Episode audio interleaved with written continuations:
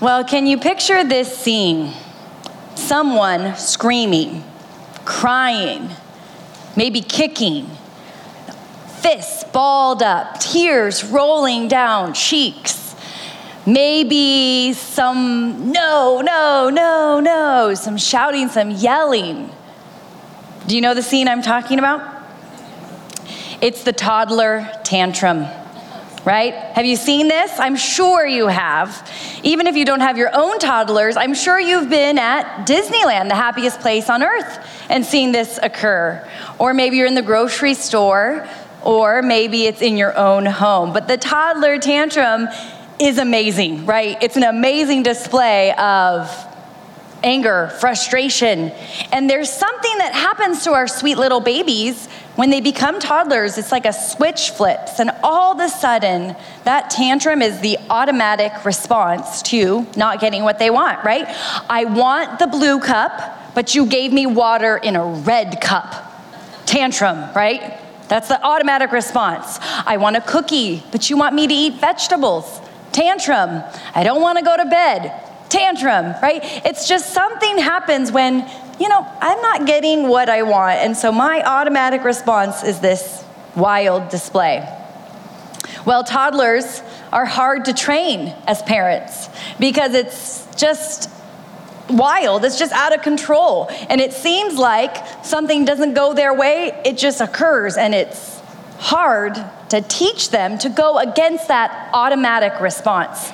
Toddlers don't often do the right thing. They don't do it automatically like we'd like them to. But you know what? You and I, we also don't automatically please the Lord when we become Christians.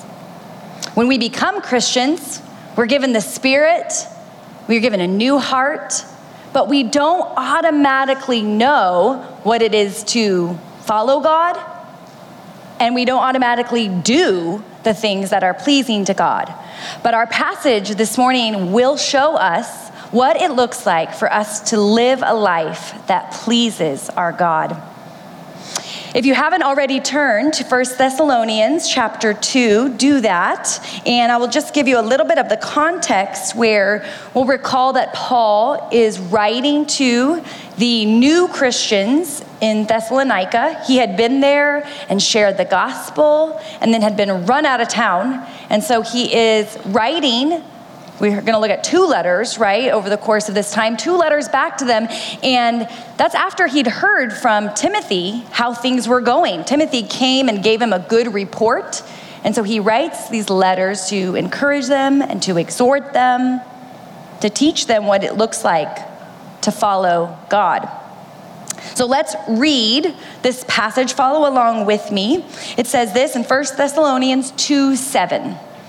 But we were gentle among you, like a nursing mother taking care of her own children.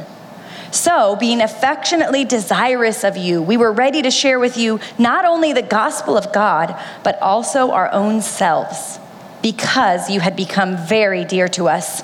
For you remember, brothers, our labor and toil. We worked night and day that we might not be a burden to any of you while we proclaimed to you the gospel of God. You are witnesses, and God also, how holy and righteous and blameless was our conduct toward you believers. For you know how, like a father with his children, we exhorted each one of you and encouraged you and charged you to walk in a manner worthy of God, who calls you into his own kingdom and glory.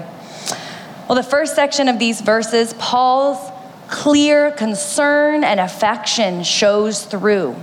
As we look at the first few verses of this text, we're going to see that Paul willingly spent what he had for the people there.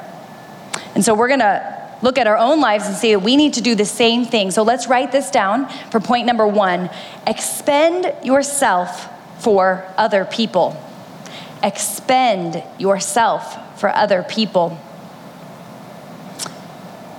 expend has the idea of financial undertones, and it's the idea of completely using up or completely giving it all away, spending. And it makes me think of if someone walked up and gave me a $100 bills and I, I was holding it. If I were to expend, if I were completely use it up, I would give it all away, would I not, right? I wouldn't keep $1 or 50 cents or 20 bucks or 10. I would completely use it up, give it away. And that's the picture here. We see Paul in verse 7 say that he was gentle among them like a nursing mother taking care of her own children. And really, I cannot think of any other picture of expending than a mom with an infant. Can you? Think about that. A mother with her baby gives up everything, right? Completely uses herself up. I mean, there's no on and off hours. Is there when you're nursing a baby? It's 2 a.m., it's 3 a.m., it's whenever.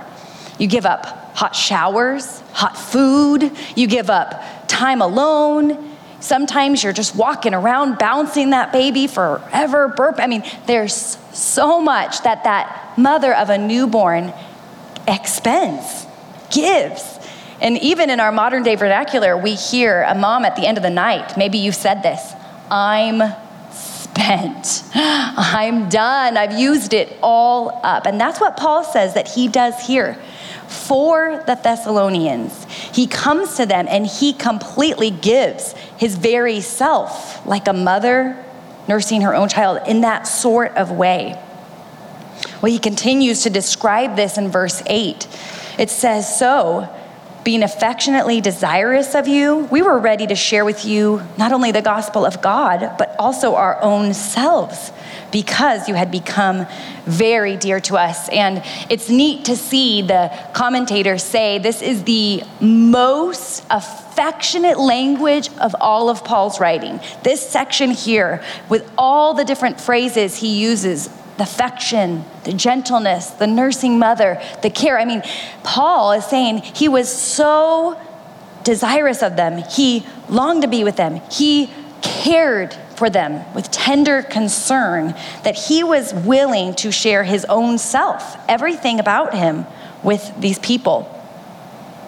But there's also a phrase in there which says, We were ready to share and when we look into the Greek in that phrase there, the concept here is more literally, we were determined. So we see on one side, Paul had tender affection for them, but also that he was determined to do this. He made a choice to put their needs above his own, to give of himself, to be spent.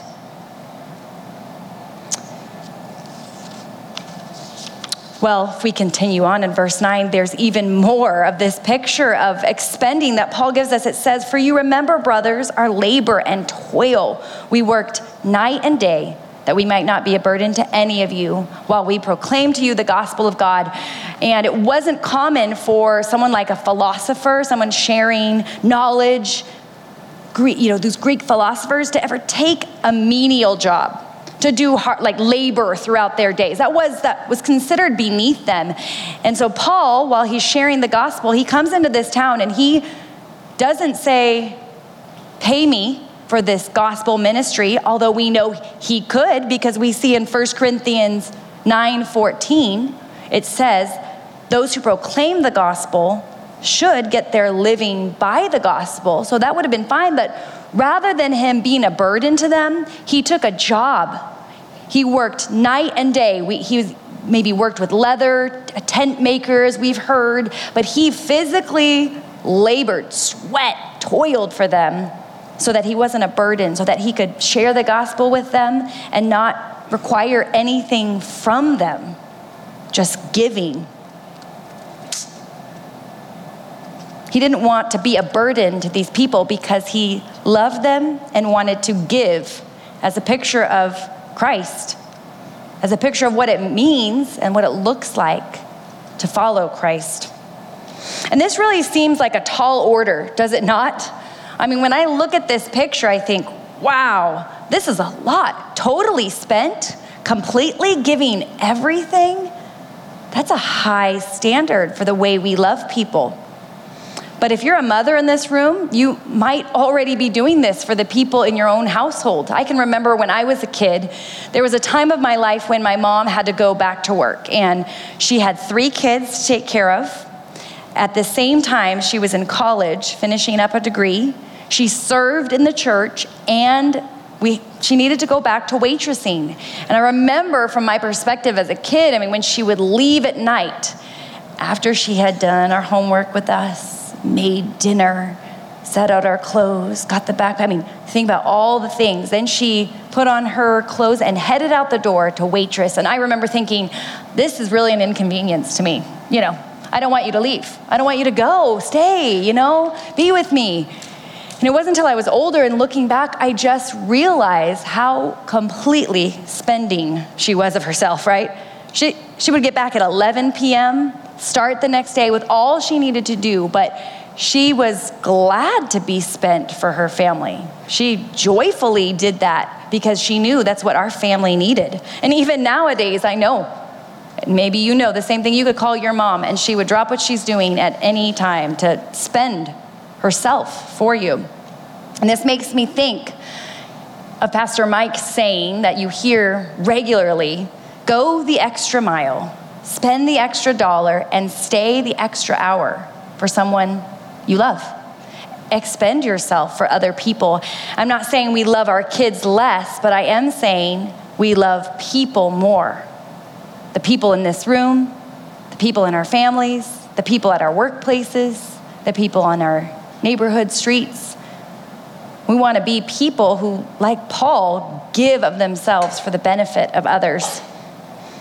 So I have a few application points real quick for you Maybe you've thought of your own, but one I think here pray for greater love for people. I mean, I'm so motivated by Paul's love and affection for the people, and that love drove him to give. I want a greater love for people. We also need to keep our eyes open.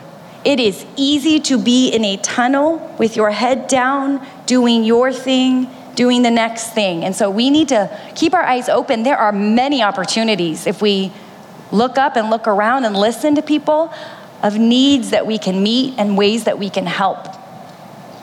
And the third thing is just a practical item leave space on your calendar to meet needs. I remember there was a point in my life where if something came up, there was not even a space, not even a minute that I could squeeze in. I had packed the day so tight that if there was a need, I, I couldn't do it. I couldn't do it that day. I couldn't do it the next day because I was so packed in. And so we need to make sure there is space. Sometimes maybe we need to drop something from the calendar that day. That would be a way to expend ourselves for others. But before I move on, I want to also give just two warnings here two things that will make this point difficult for you. And you might have thought of sin. And that's what I'm talking about here. But I want to, I want to point out two areas specifically. One is the sin of jealousy. We need to look out for this because if we're wanting to expend ourselves like we're called to do for other people, if we are jealous and envious of others' blessings and successes, the things that they have that we don't, we're not going to willingly give ourselves for others if, if we're jealous of them. And so, this is a sin we need to really look out for in our own hearts. Make sure we deal with it. Because when we can deal with that, we can give more generously to others. And the second thing is selfishness or self focus. And oh, oh, oh, oh, this world that we live in, it it does not tell you that this is a sin. It tells you to look out for you, pay attention to you, get what you need. Where's your time? What are your dreams? What are your desires? I mean, even down to the t shirts in Target for my children, they say phrases that talk about think about you, right? Make sure you take care of yourself all the way. And I am not saying we never take care of ourselves or we never rest. Of course, the Bible says we need to take care of ourselves, but we need to make sure we're not so selfish and blindfolded to the needs of others when we're just looking inward at what we want or what we're not getting or what we should have. Well, the apostles, they clearly lived in a way that gave up what they have, that paid out what they had for the benefit of the Thessalonians, but they also lived in a way as to be an example to the people there of how to live a life pleasing to God, how to live a holy and righteous and blameless life, one that is worth following. And so we're going to look at the next section as we write down point number two, which says, Live a life worthy of following. If we want to please God, we need to make sure that our lives are ones worth following. Paul says in verse 10, You are witnesses, and God also, how holy and righteous and blameless was our conduct toward you, believers. Paul is saying here he had integrity when he was amongst the people. He calls two witnesses to the stand, right? One, he calls the people of the Thessalonians, the Thessalonian people, right? Says, You saw, you saw our words, our actions, you saw how we lived. You know we live this way. But he also calls an even greater witness, he says, and God also. God also knows the way we lived when we were among you. We lived holy and righteous and blameless. And when you hear the word holy, you may think of the, uh, the more common translation that we think of, set apart. But this is better translated how people conformed to the rules of the God that they served. So, this term here was more about Whatever God you chose to serve, how did you follow that God's laws? So, piously might be a better definition for us to think of, which does set it apart from the word righteous. How did you follow God's laws? How did you live righteously and do the right thing?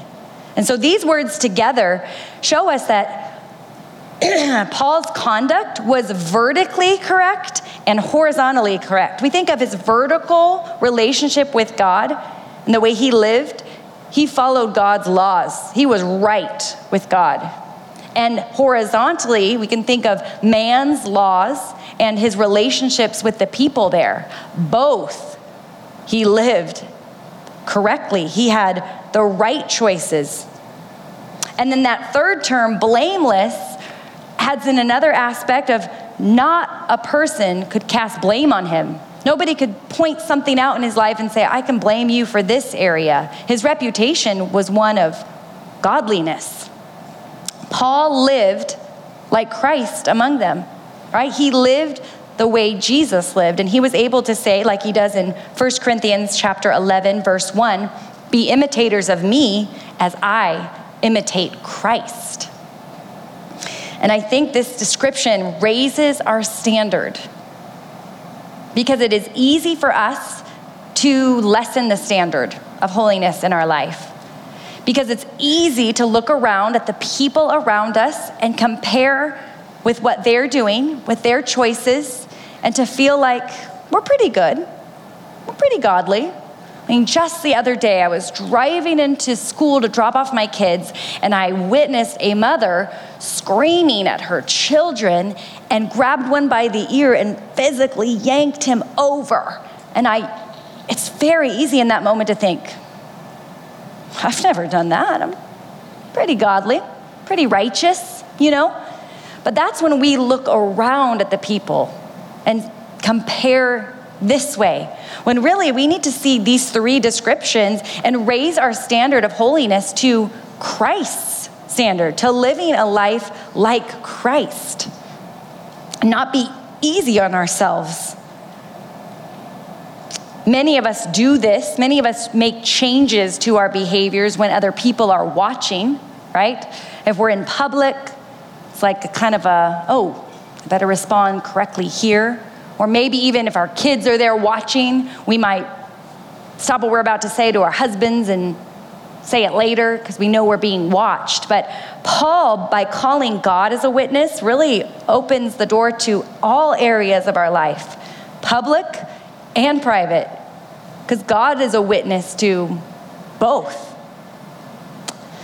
And I know that no one is perfect, right? But God requires perfection. That is exactly why all of us, every single one of us, need Jesus. Because in Christ, God has made us perfect. It's crazy, but it's true. And He calls us to live like it. He calls us to have that standard of perfection. We see that we have that desire if we are Christians because even when we fail, we want to live. We, we turn, we desire to do the right thing next. And I think that can be a confusing truth. And if it is for you today, talk to your leader about that. Because when we fail, we seek yet to turn, right? To confess and to repent and to move on in our pursuit of holiness, in our living a life that pleases God. Well, verse 10, I think, does give us some applications, and maybe you've been picking up on this as you are writing, but one, I think we can set a godly standard for our life. Has your standard for yourself, has, have you lowered it? Have you just been okay with just getting a little bit better in certain areas, just cleaning up a few things? Because we need to raise that standard of a holy, righteous, blameless life like Paul lived, like Christ lived. We also don't want to allow excuses for sin in our lives, right? Just a personality thing. It's just kind of how I, I am, or just a tired thing. I'm just kind of worn out. That's why I sinned. Or was my boss. You don't know my boss. I mean, I can't help but just respond in that way. Because when we make excuses for our sin in our lives, that, that doesn't help us to grow in our holiness. Instead, it shifts the blame away from our own areas that we need to work on to other people. And when we deal with our sin, we grow in our holiness. And thirdly, we want to make sure that we fight that sin well. Not only making excuses and shifting the blame away, but making sure we have a plan to deal with the sin, to deal with it right when it pops up. It makes me think of uh, we just recently bought a house that is a cosmetic fixer upper, which is the nice phrase for ugly, right? lots to do. And um, it's been a blessing to us. My dad's a contractor, so he's out there doing stuff, and it's been great. But one of the areas of major concern was our backyard. Um, the people, they were in their 90s. So I, I don't know if they even went out in the backyard because when you open the doors to the backyard, weeds were everywhere. You know, it was hard to tell what were weeds and what were like a bush or what is that? It was just ugly. And I remember looking out one time and I said to my husband, I go, is that a weed or is that a tree? There were weeds that were eight feet tall in our yard. I mean, you could stand under them and get shade from them. They were like tree weeds, right? They, and they were so obviously ugly, and we needed to deal with them.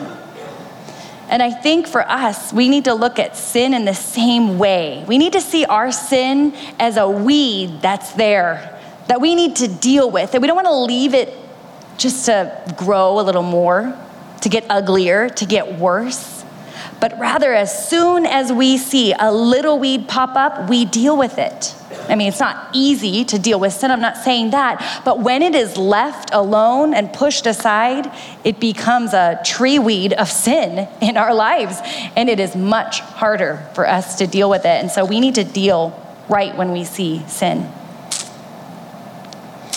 When we deal with sin, we're going to grow to please God more and to live a holy and righteous and blameless life like Paul did amongst the Thessalonians.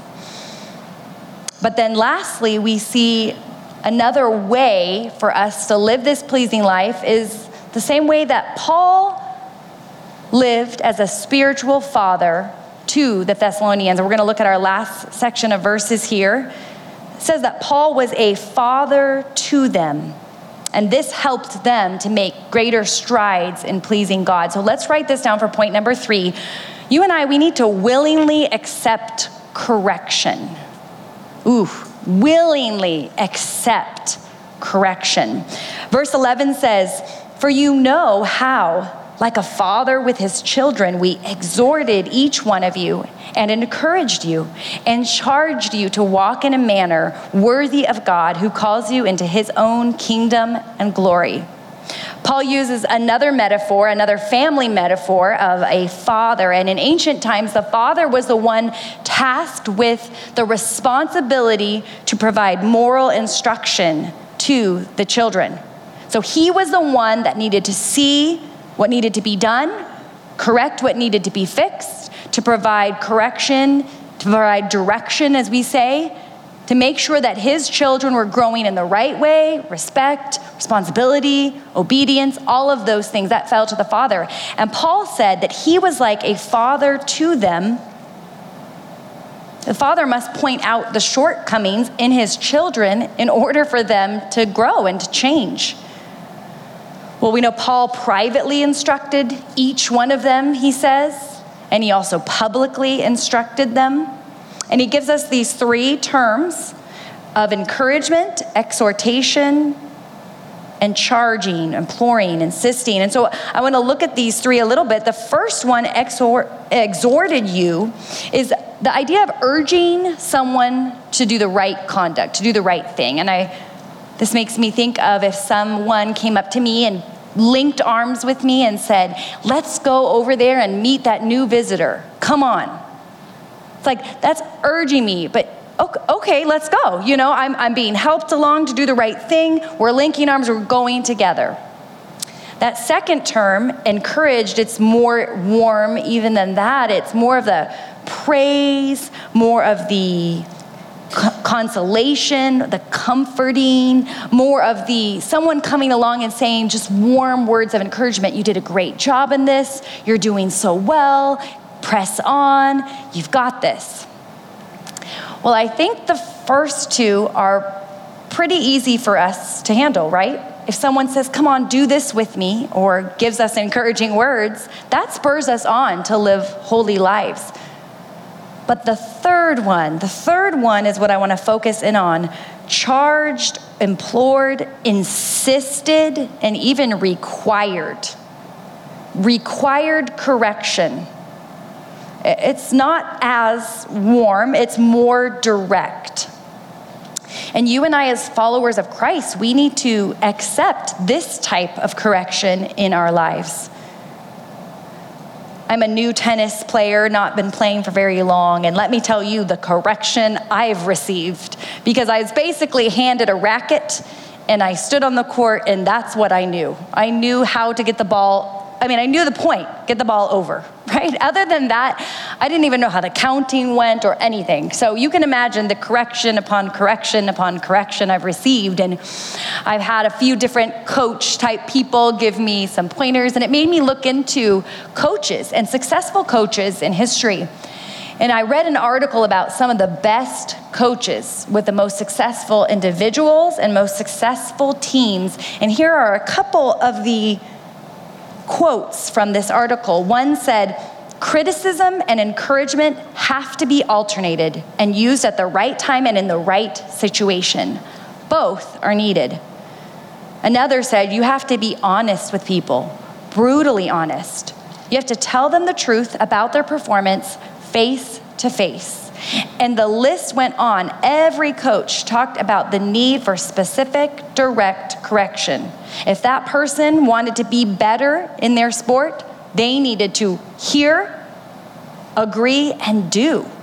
And for us in the Christian life, as we're living to please God, we need to be able to hear and be open to the correction that we receive from the people around us and from the Word and so I have three categories of places we can receive correction. The first one is the Word of God itself. You and I need to be open to correction from God's Word. Even if we feel differently or been taught differently or think differently, when we come to the Bible, we need to be open to being corrected by the truth that we see in the Bible. Hebrews 4:12 says the word of God is living and active, sharper than any two edged sword, piercing to the division of soul and of spirit, of joints and marrow, and discerning the thoughts and intentions of the heart. The Bible will sting, will provide that conviction of where we need to change, where we don't measure up, and we need to be open to that sort of correction. Secondly, and this really does go along with it, but the preaching of the word. You and I, we need to be open to correction from the preaching of God's word when the Bible is explained, when we have it unpacked for us and we are convicted. We can pray, God, please show me what do I need to change?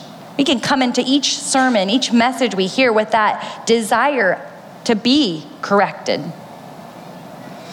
And the third category, I would say probably the most difficult category, would be godly people. We need to be open to correction from godly people. The word willing, as we see in this point, willingly accept correction, means ready and eager, prepared to do something about it. That adds an extra layer when we talk about correction because that means we're open to it. We're ready to change as a result of the correction that we receive. Just as Paul was placed in the Thessalonians' life to give them correction, to direct them what to do, we have spiritual leaders and mentors and people who are watching our lives, discipling us, pastors, that we need to be open to their correction. But beyond that, Galatians 6 1 says this If anyone is caught in any transgression, if any person is caught in sin, you who are spiritual should restore him in a spirit of gentleness. And that really does open the door to not just a small group leader or a pastor, but to godly people that we're walking alongside, for them to be able to point out something in our lives that they see that doesn't measure up to God's standard. Have you ever told someone in your life, you have an open door to correct me? You have an open door. When you see something, please point it out.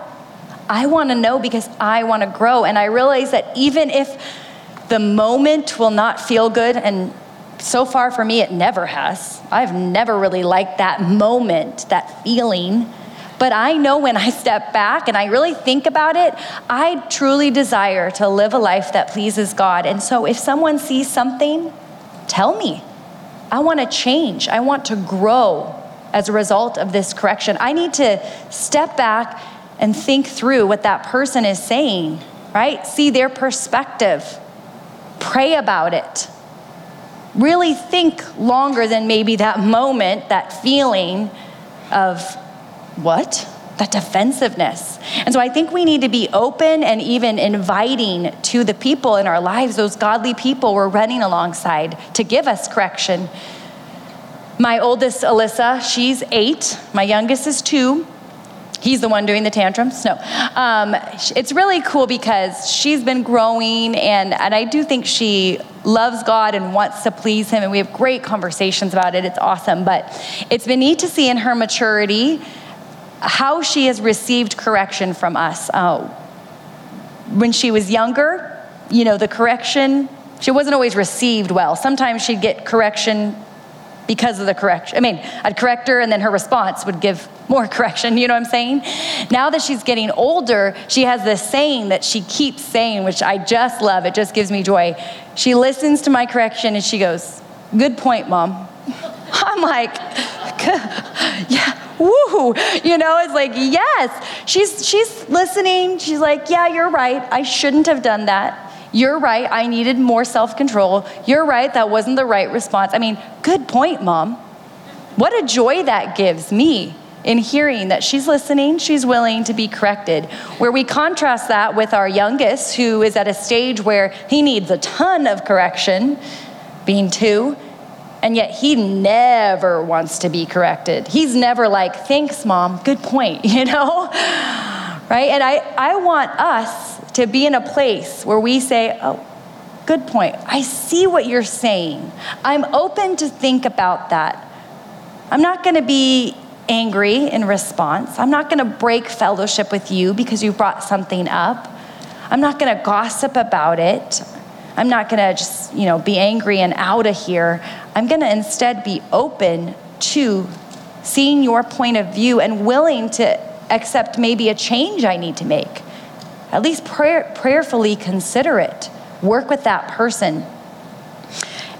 And it helps when we remember that our goal here is for us to walk in a manner worthy of God, as we see in verse 12.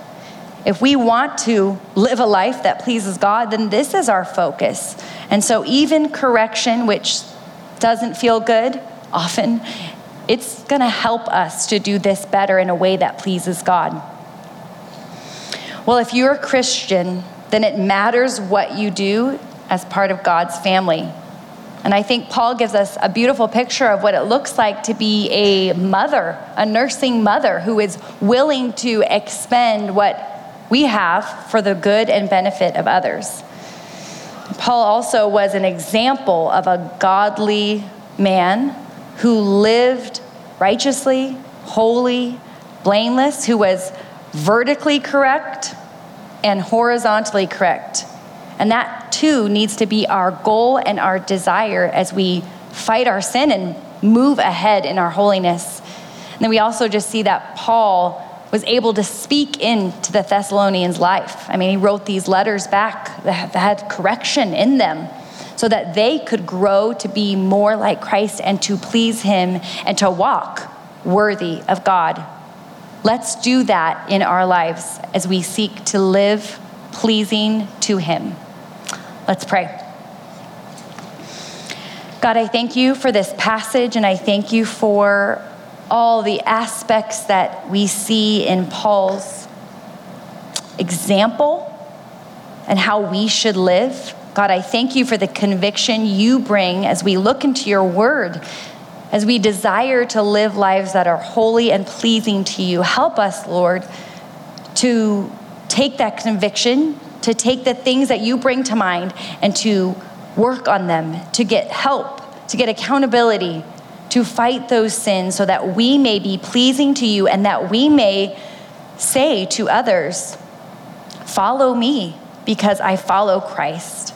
God, I pray for great discussions today and that you would be honored. We pray this in your son's name. Amen. Well, you're dismissed to your groups.